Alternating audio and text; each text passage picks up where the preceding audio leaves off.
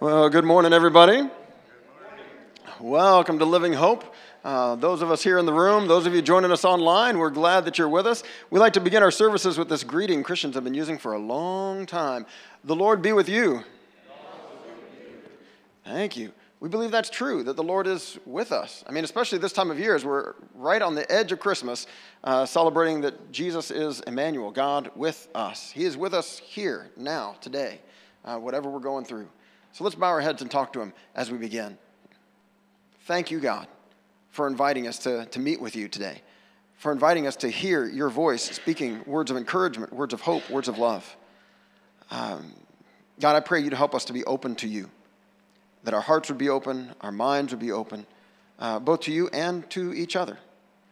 Thank you, God, for the amazing love you have shown to us. Thank you that we get to celebrate the gift of love that you've given us in Jesus Christ each and every week, and especially at this time of year. We are so grateful. We pray this in Jesus' name. Amen. Well, if you're interested and able, let's stand and let's sing as we begin. What child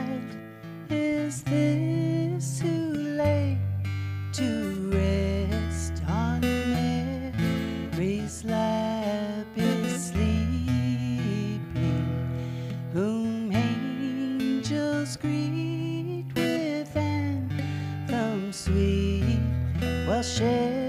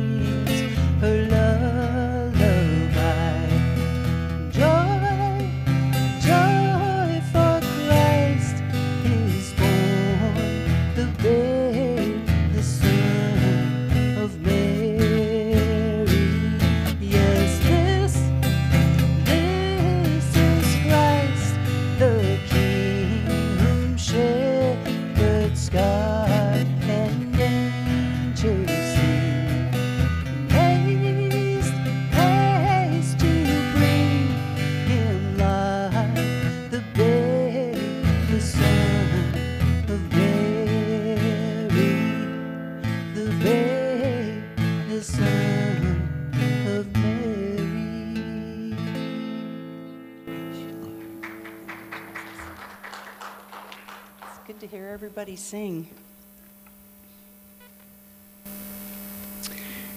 Jesus was born in Bethlehem in Judea during the reign of King Herod.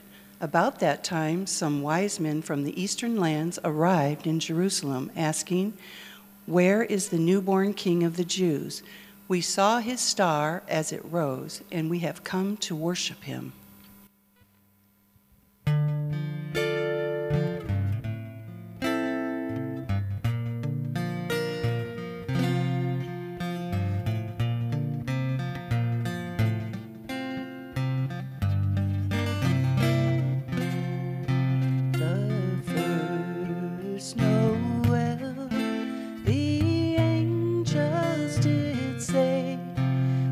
Was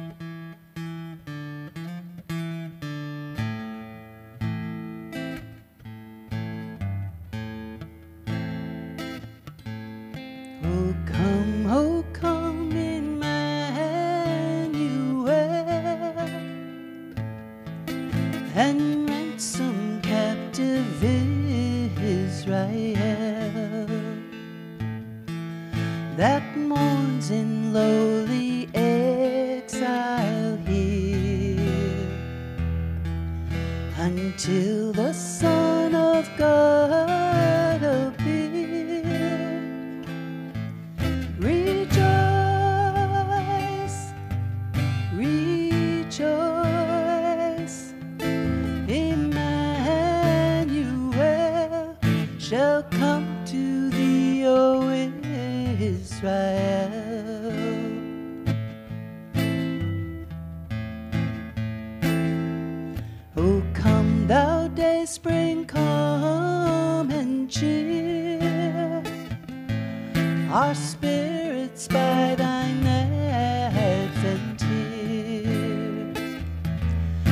Disperse the gloomy clouds of night and death's dark shadow put to flight.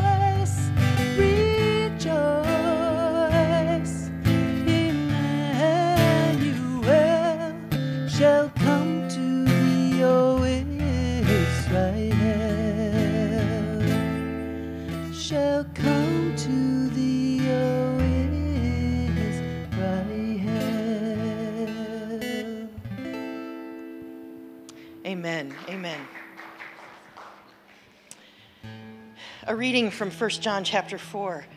God showed how much he loves us by sending his one and only Son into the world so that we might have eternal life through him.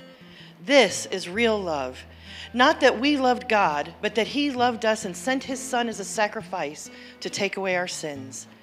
Dear friends, since God loved us that much, we surely ought to love each other. No one has ever seen God, but if we love each other, God lives in us and his love is brought to full expression in us. Pray with me, would you? Father, we do thank you for this extravagant love that you lavished on us when you sent us your Son. When you sent him as a child, as a baby, a newborn, Lord, anticipating that he would grow into the man that you had intended for him to be on this earth, and that in obedience he would go to the cross for us, Lord, so that we could be redeemed, so that we could be saved, so that we could have this relationship with you that's not possible otherwise.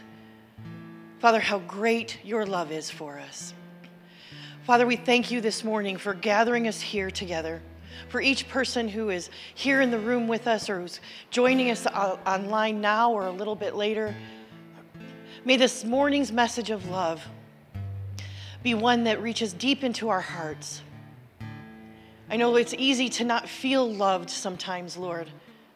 It's easy to not feel loved a lot of times. But Lord, may we be mindful of the love that you have for us today, mindful of your great sacrifice that you made out of your love for us.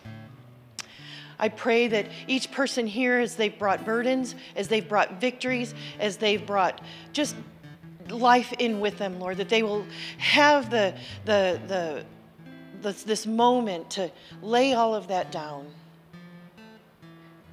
That they would have this time to just be in your presence this morning, Lord, as we hear from Pastor Rich the word that you've given him for today, as we hear your word.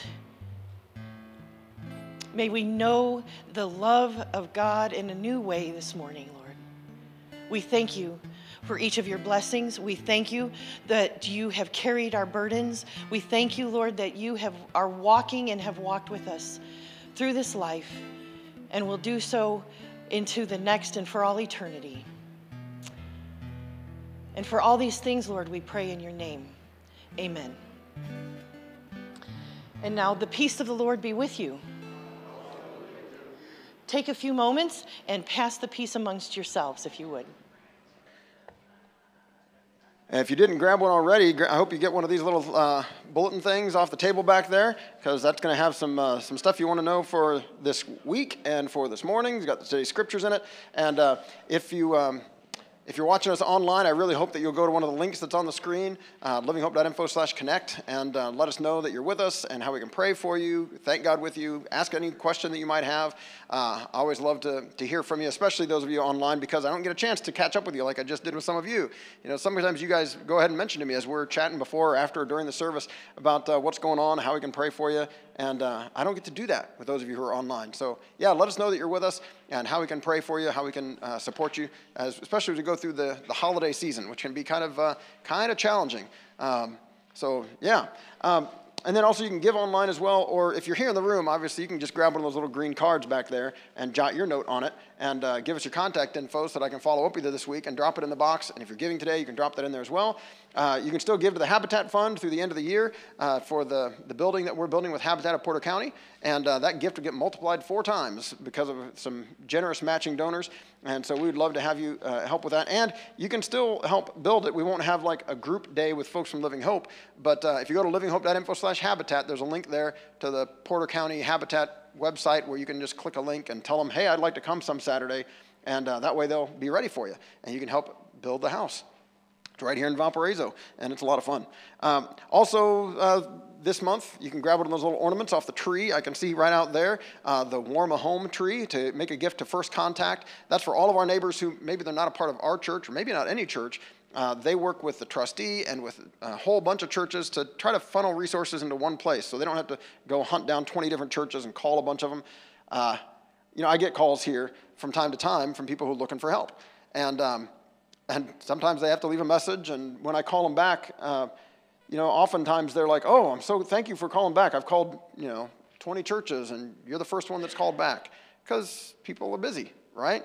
And uh, they don't often get called back all the time. So First Contact's trying to make sure they can just go to one place and get help. So if you want to help uh, funnel some resources toward neighbors in need. You can grab one of those ornaments, put a check in it, mail it to them, or you can drop a gift in here and just write uh, Warm a Home or First Contact or Good Neighbor or any of those, we'll, we'll make sure it goes to them because online, if you're giving online, it's the Good Neighbor Fund uh, that you can give to throughout the year. Now, some of you just set it up as a regular thing. Every month you have automatically, you're giving something to the, to the church, to the general fund, and you have something going. Some of you give something to the building fund regularly. Some of you could just give to the Good Neighbor Fund, um, and some of you do. So just make it a part of your regular routine, and then we pass that all along, all along to First Contact. And then this week um, is going to be a little different because Saturday is Christmas Eve. So we're going to be right here Saturday night at 5 o'clock for our candlelight Christmas Eve service.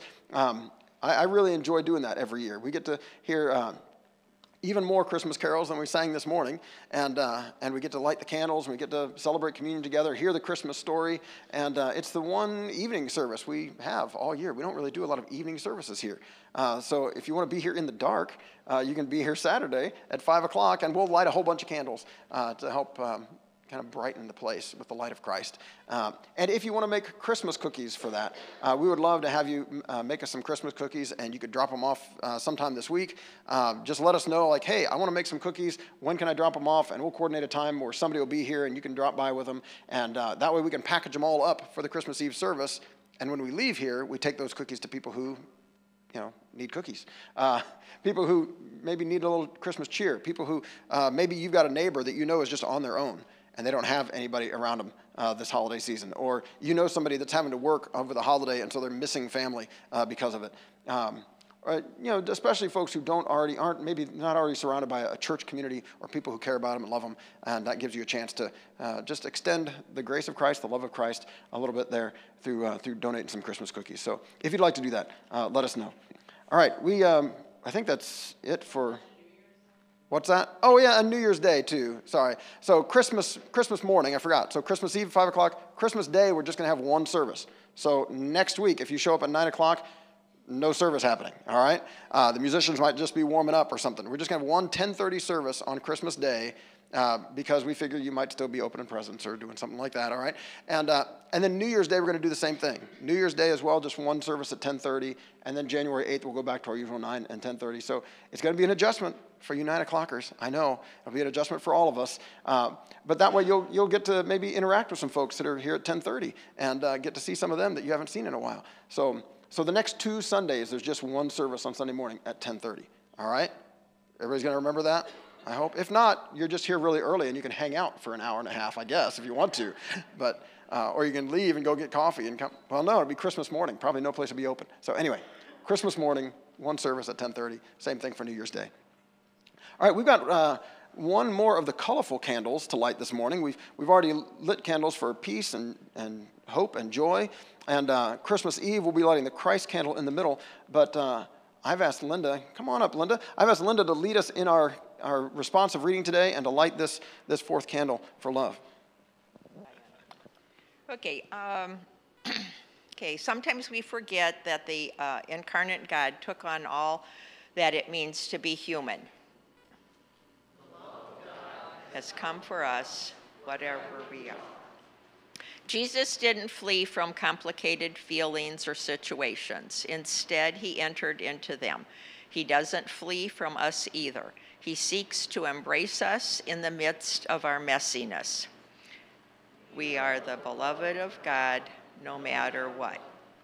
The story of Christmas reminds us that there is no distance that God wouldn't travel to be with us. The love of God seeks us out where we are. God desires to be with us. Because we are loved, we are reminded to love the people of the world. Just as Christ loved us in the midst of our mess, we are to love others where they are. May we love others where they are, just as we have been loved. Today we light the fourth Advent candle, the candle of love. Love is at the heart of the Christmas story. Love motivates God to give up heaven for humanity, to become Emmanuel, God with us. Love draws God near to us even now, even in the midst of our mess, Love motivates us to care for the world around us. We are the beloved of God, and we are called to be a community of love towards those around us. We are loved by God in the midst of our mess, and we are to be a community of love to the world around us. God of love, we sometimes forget that you are to earth for us, or you came to earth for us. We sanitize the image of your coming and we feel like we aren't worthy of the love of God. But you didn't shy away from messy circumstances. Instead, you entered right into the middle of them. Remind us that there is no distance you wouldn't go because of your great love for us. Then give us your heart of love for the world around us, that they may know they are loved by you too. Amen.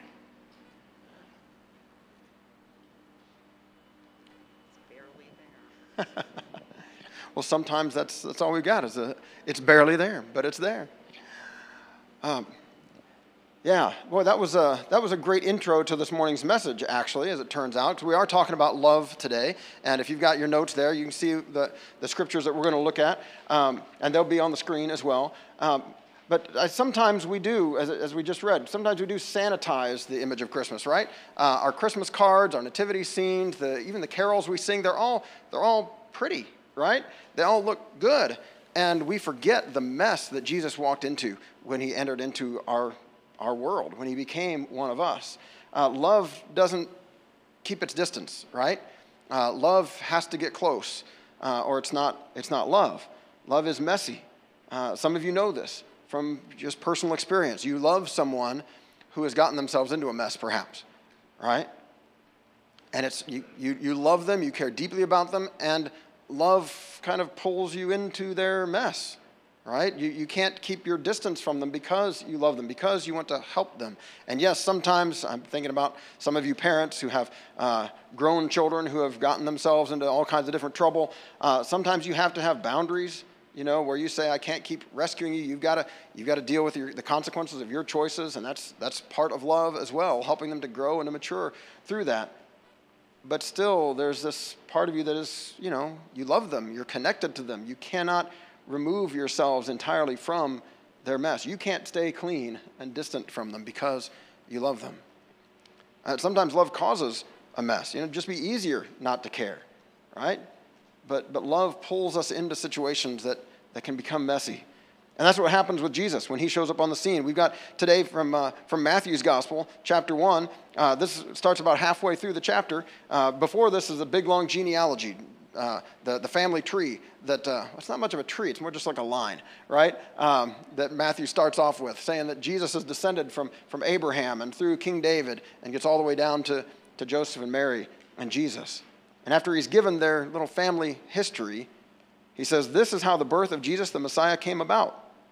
His mother, Mary, was pledged to be married to Joseph, but before they came together, she was found to be pregnant through the Holy Spirit. Because Joseph, her husband, was faithful to the law and yet did not want to expose her to public disgrace, he had in mind to divorce her quietly. You know, because she's pregnant. And the law at the time would have said, uh oh, she's violated their, their marriage vows. They haven't taken the marriage vows yet. It's like a, what do they call it, betrothal? Uh, it's, like, it's like a more serious engagement. It's like a contract. You know, they've already agreed. These two are going to be married. And now it appears she has broken that contract. And, uh, and so what the law calls for is for her to be stoned, which is a pretty, seems pretty severe to us today, I know. But at the very least, Joseph, Joseph cares about her. He loves her. He doesn't want to see her harmed. He doesn't want to see her exposed to public disgrace. So he's going to divorce her quietly. These were serious enough, these engagements, these betrothals, that it required a divorce. It required a, a breaking of the contract. But after he'd considered this, an angel of the Lord appeared to him in a dream and said, Joseph, son of David, do not be afraid to take Mary home as your wife, because what is conceived in her is from the Holy Spirit. She will give birth to a son, and you are to give him the name Jesus because he will save his people from their sins. All this took place to fulfill what the Lord had said through the prophet The virgin will conceive and give birth to a son, and they will call him Emmanuel, which means God with us. When Joseph woke up, he did what the angel of the Lord had commanded him and took Mary home as his wife. But he did not consummate their marriage until she gave birth to a son, and he gave him the name Jesus. This was a, uh, to say the least, a messy family situation, right? Um, I, I, don't know what would happen um, in, in most relationships if a couple that's together and engaged uh, and headed toward marriage, if suddenly she turns up pregnant and he knows it's not his, right? Like, what, what happened there? You know, now, this was a couple thousand years ago. Uh, these days, we are a whole lot more open to, you know, pregnancies outside of marriage. Uh, they were not nearly so open in that time. Their culture was pretty much completely closed to the idea, especially when there's already uh, a marriage that's supposed to happen. Uh, they've already entered into this agreement. And there's all kinds of patriarchal overtones and stuff like that that are involved. It's true. Um, but this is a serious problem which is why God steps in with this messenger, knowing that Joseph is a person, much like Mary, who wants to do the right thing. Know, we see that in Luke's gospel, where we see uh, an angel coming to Mary and talking with her about what's going to happen to her. Matthew gives us Joseph's kind of side of the story. And uh, because God knows who Joseph is, he knows, I, I, just need to, I just need to tell him. And he does. And Joseph does the right thing. He, uh, Matthew, as he's telling the story, reaches back and, and quotes Isaiah.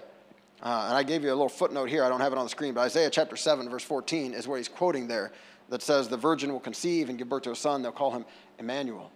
Um, in, in Isaiah's day, you know, hundreds of years before Jesus, the people of Israel were going through a, they were in a mess of their own, right? A mess of their own making as they had been disobedient to God, and God was allowing their enemies to, uh, to conquer them, to threaten them. And the people of Israel are worried.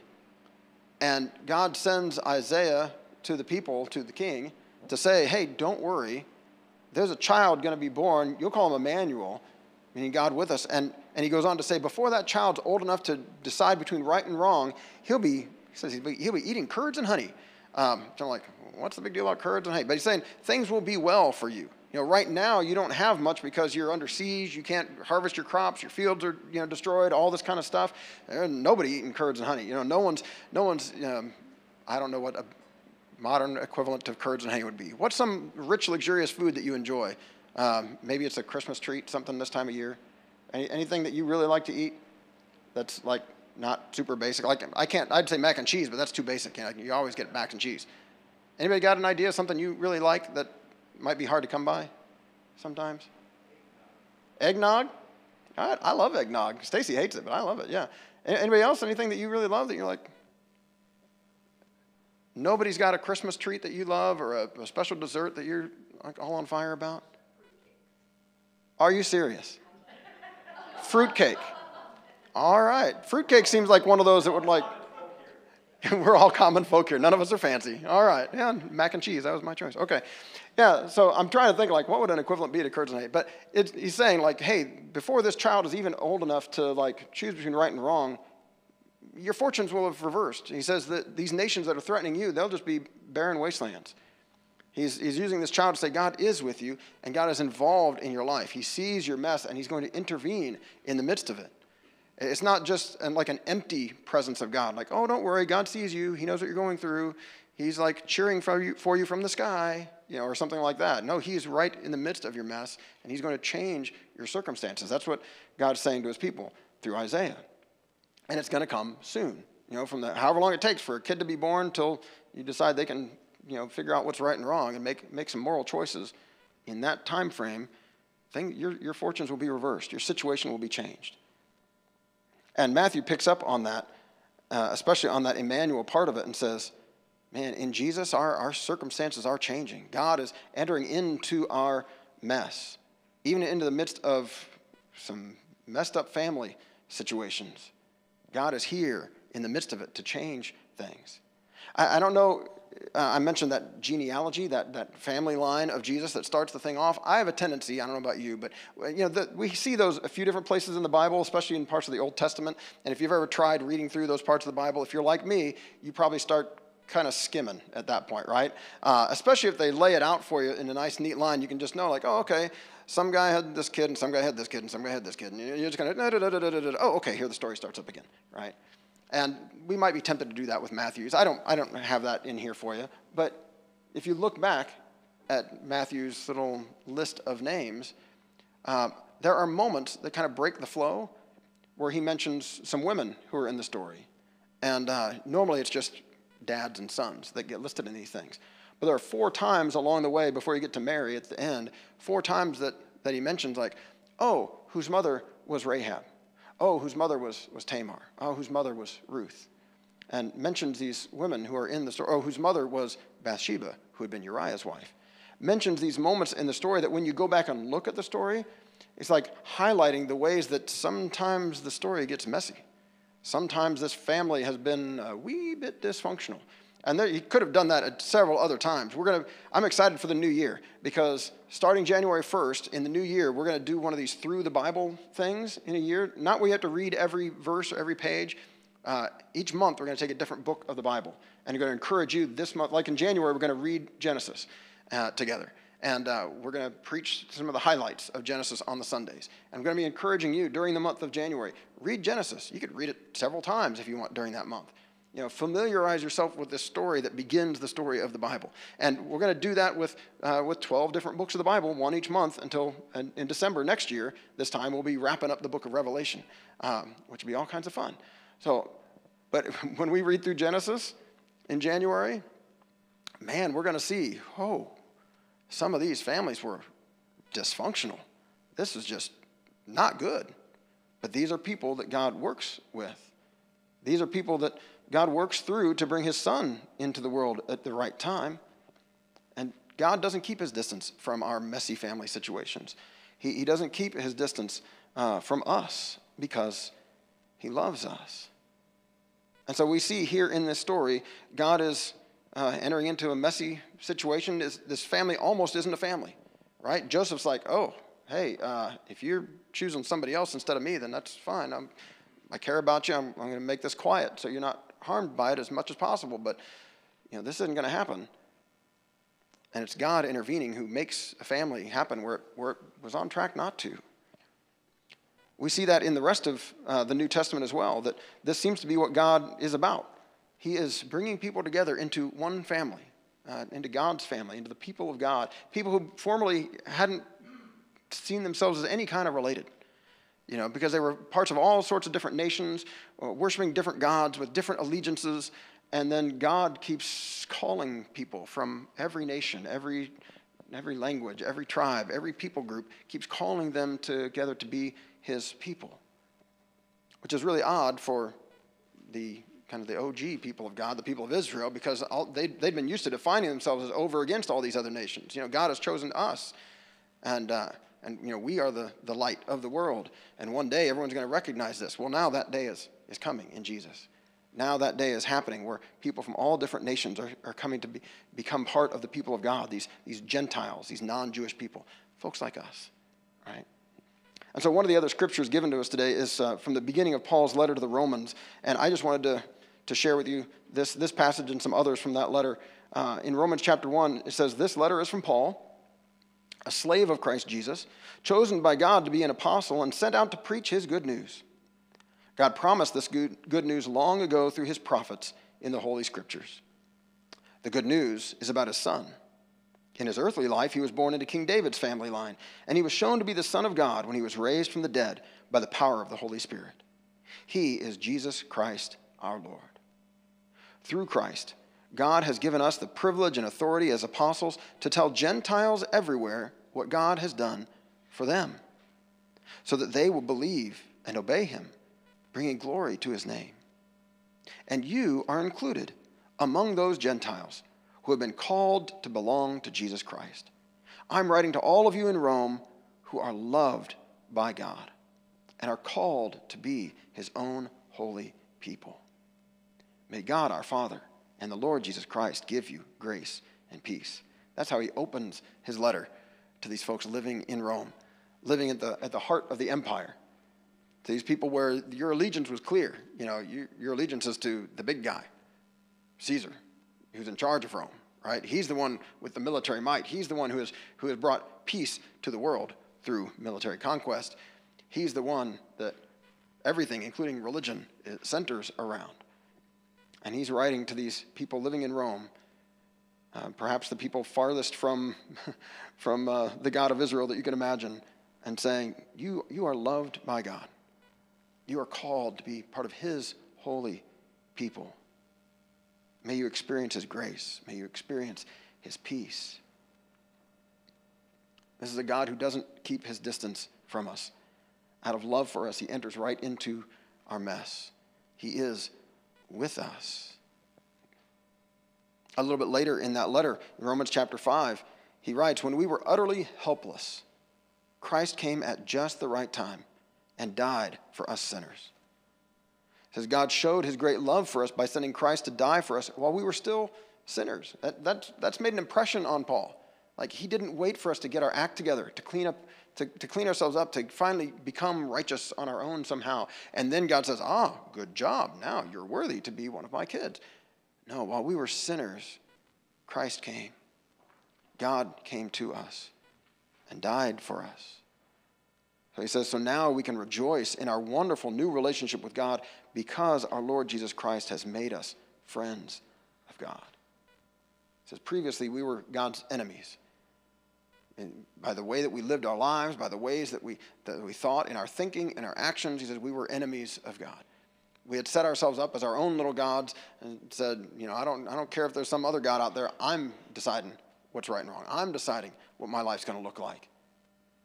He says it was while we were living that kind of selfish, sinful life that God loved us so much that he sent his son to us. God with us in the midst of our darkness, in the midst of our mess, to take our sin and to even take our death so that he could conquer sin and death by his resurrection and set us free. This is love. It's a messy kind of love that, yes, involves suffering. And yes, it involves pain. But it's what love looks like. It's what love does. It's the love that God has shown us, and then He invites us to share with each other. Uh, couple chapters later, in Romans chapter 8, uh, Paul says to these folks who are in the midst of great difficulty some things that I was just uh, having to share yesterday. Um, oh, and I realized we forgot, you know, on the back of your little notes here, there's some, uh, you know, besides the colorful little things saying, hey, here's what's coming up, there's some, some people to be praying with and to praying, praying for. And I realized we do not have Jason Thomas and his family listed there. Uh, we sent an email out a couple days ago uh, to mention to Jason Thomas, our youth director here, his mother passed away suddenly this past week, unexpectedly. Um, she had a brain aneurysm and it blew, and they had no idea. You know, they, they had plans and dreams, you know, 10, 15 years going into the future, and suddenly just gone. And uh, so her funeral was yesterday. And one of the scriptures that I shared there was, was this one from Romans chapter 8. It says, Can anything ever separate us from Christ's love? Does it mean he no longer loves us if we have trouble or calamity, or are persecuted, or hungry, or destitute, or in danger, or threatened with death? No. Despite all these things, overwhelming victory is ours through Christ who loved us.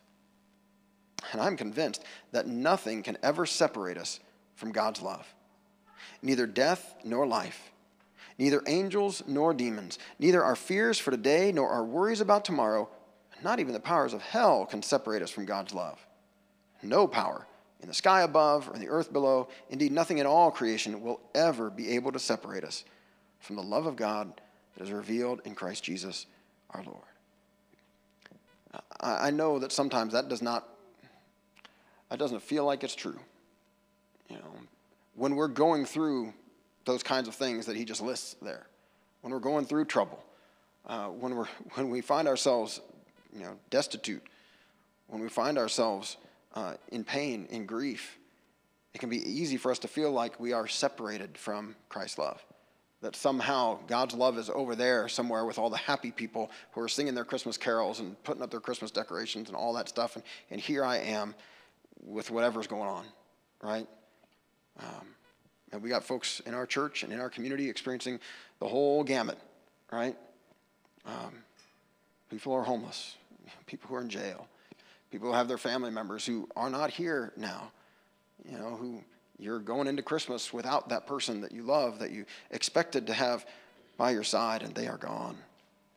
There are all sorts of messes that sometimes we make for ourselves, sometimes they're made by others, and we find ourselves in the midst of it. In the middle of that, it can feel like, God, where are you? And maybe it felt like that to the, to the people that uh, 2,000 years ago when Jesus showed up on the scene. It certainly feels like that to us today sometimes, doesn't it? But what Jesus reminds us of, the way he came, and the people to whom he came. You know, he came to the poor, he came to the marginalized, he came to he didn't come to Rome. He didn't go to the, the seat of power. He didn't go to the place where all the all the paparazzi were going to be watching and seeing what was happening and you know publishing it in all the Roman newspapers or whatever.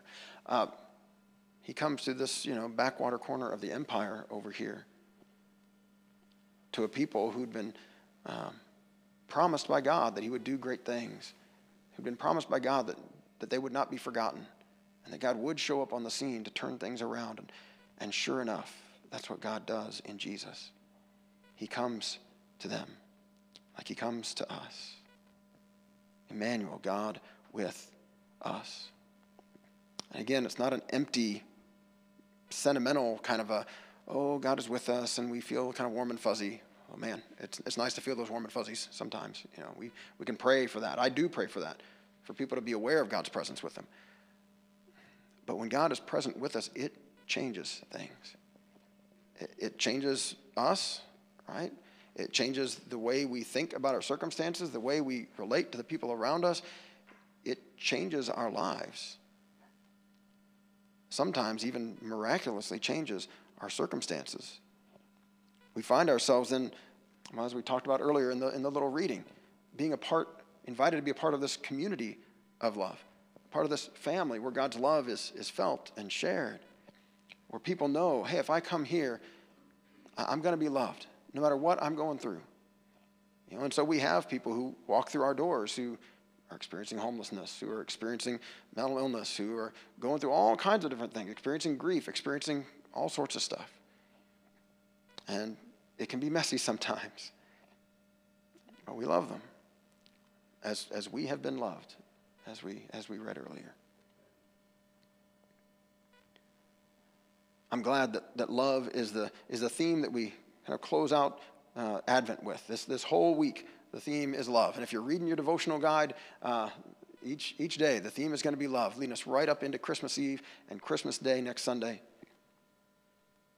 because that's the heart of the good news, the heart of the gospel is God's love for you and for me.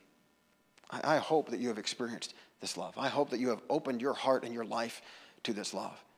I hope that you have said yes to the God who loves you, to, to acknowledge your need of his grace. Just like this, this is what happens for all of us, right? There's not a single one of us here who are just kind of born into this thing. Every single one of us, we, we come to a place where we have to say, God, I, I need you. I need your grace. I need your mercy. I need to be forgiven by you. every single one of us, open ourselves up to receive that grace, to, to be a part of this, this new creation that God is, is forming here in the world, to be a part of this community of love, to receive His love and be changed by it, and, and to be able to extend this love to others.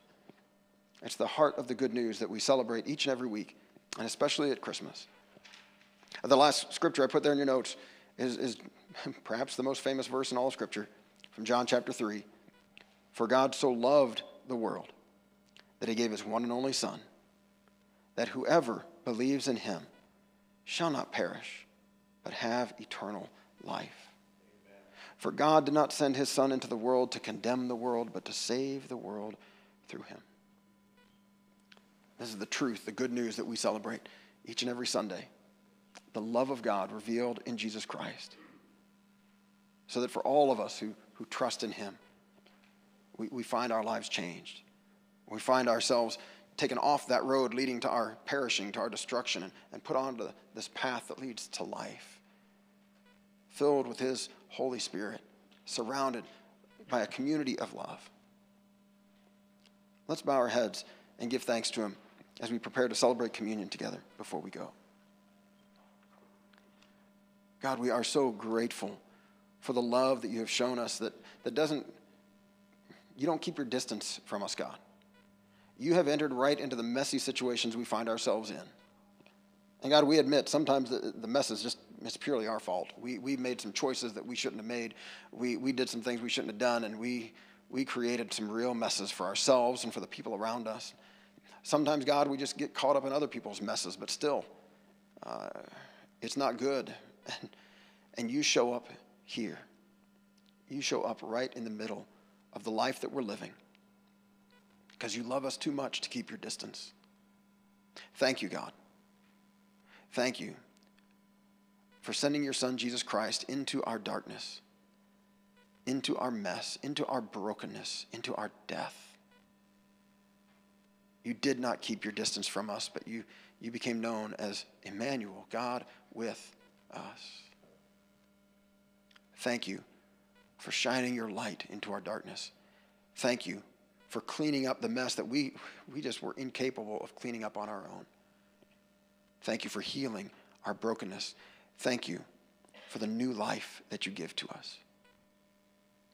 We are so grateful for your love. We are so grateful that when we find ourselves in the, in the middle of some very trying circumstances, like, like Joseph was here with this, this pickle he found himself in, that, that you give us the guidance that we need. God, there might be some of us today that I, I don't know if you can send us an angel, but maybe you can send us a word. Maybe you can send us a, a, a fellow human being, one of your kids, to speak some words of encouragement to us. God, that we might hear your voice speaking through someone else, hearing that we are loved, hearing that you are at work in the midst of our mess. That right here in the middle of the circumstance that we feel like, man, this is, God is so distant. That instead, God, you can, you can speak to us and show us the ways that you are present. Show us the ways you are at work. Show us the ways that you are with us. Thank you, God, that when you are with us, life is different. Help us to open our lives up to you. God, there might be some of us here in this room or watching this online where we've been trying for a long time to clean up our act. Uh, we've been trying for a long time to get things right, and we just have been unable to do it. And today, God, uh, we want to, we find ourselves reaching out to you, saying, okay, God, if, if this is true, if you really are with me, if you really do love me, then I need you.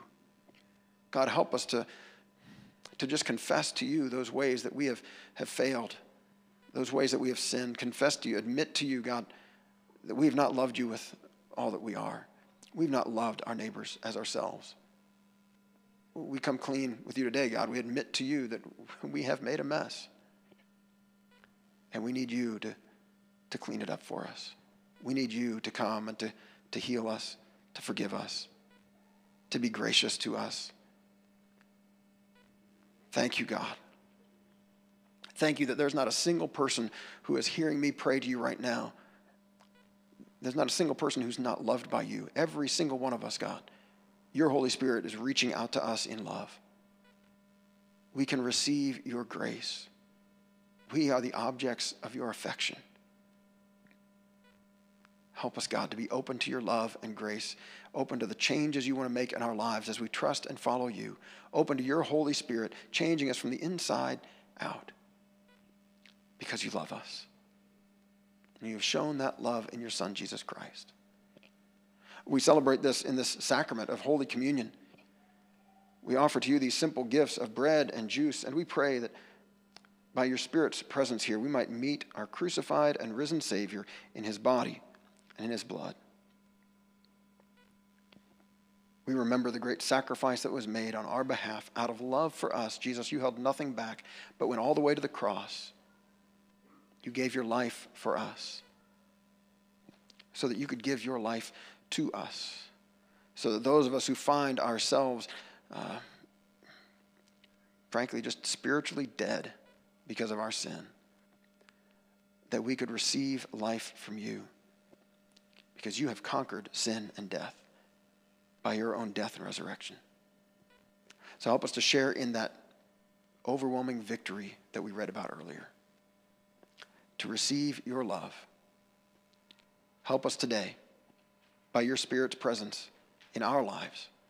Help us to be changed from the inside out, that we might live in this world as the body of Christ, as this community of love, receiving love from you and sharing it with those around us. You are so good to us, God. And we are so grateful. We pray this in Jesus' name. Amen. Would you pray with me the prayer that Jesus taught us? Our Father, who is in heaven, hallowed be your name. Your kingdom come, your will be done on earth as it is in heaven. Give us this day our daily bread, and forgive us our trespasses, as we forgive those who trespass against us and lead us not into temptation, but deliver us from evil. For yours is the kingdom and the power and the glory forever and ever. Amen. Amen. Uh, Doug and Mary are going to come back up and lead us in one last song as we celebrate communion together. I'll be, uh, oh, actually, it's not going to be me. I've asked Pastor Judy. Would you still, you still willing to serve the, the stuff? All right. Uh, Pastor is going to be here with a basket of bread and a cup of juice. And as we sing, you're invited to come forward, take bread from the basket, dip it in the juice, and eat it, and return to your seats. Uh, we've got some gluten free wafers and the little prepackaged ones, or we've got some of those at, at most of the tables if you uh, don't want to get so close to each other uh, as to join the procession. Uh, but this is open to all of us who are saying yes to Jesus today. We're grateful for his love, we're hungry for his grace. Let's celebrate the love he's shown us in Jesus Christ today.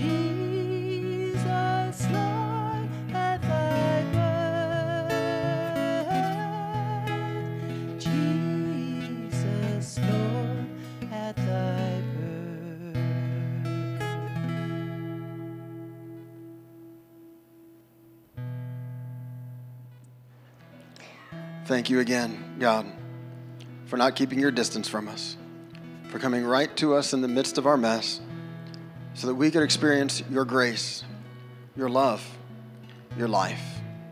Fill us with the Spirit of Christ today, we pray, so that as we leave this place, we can be full of your love, ready to share it with everyone you send us to. We are so grateful, God. Thank you. Thank you. Thank you. Pray this in Jesus' name. Amen. Well, may the grace of our Lord Jesus Christ, the love of God, and the fellowship of the Holy Spirit be with you all. Amen.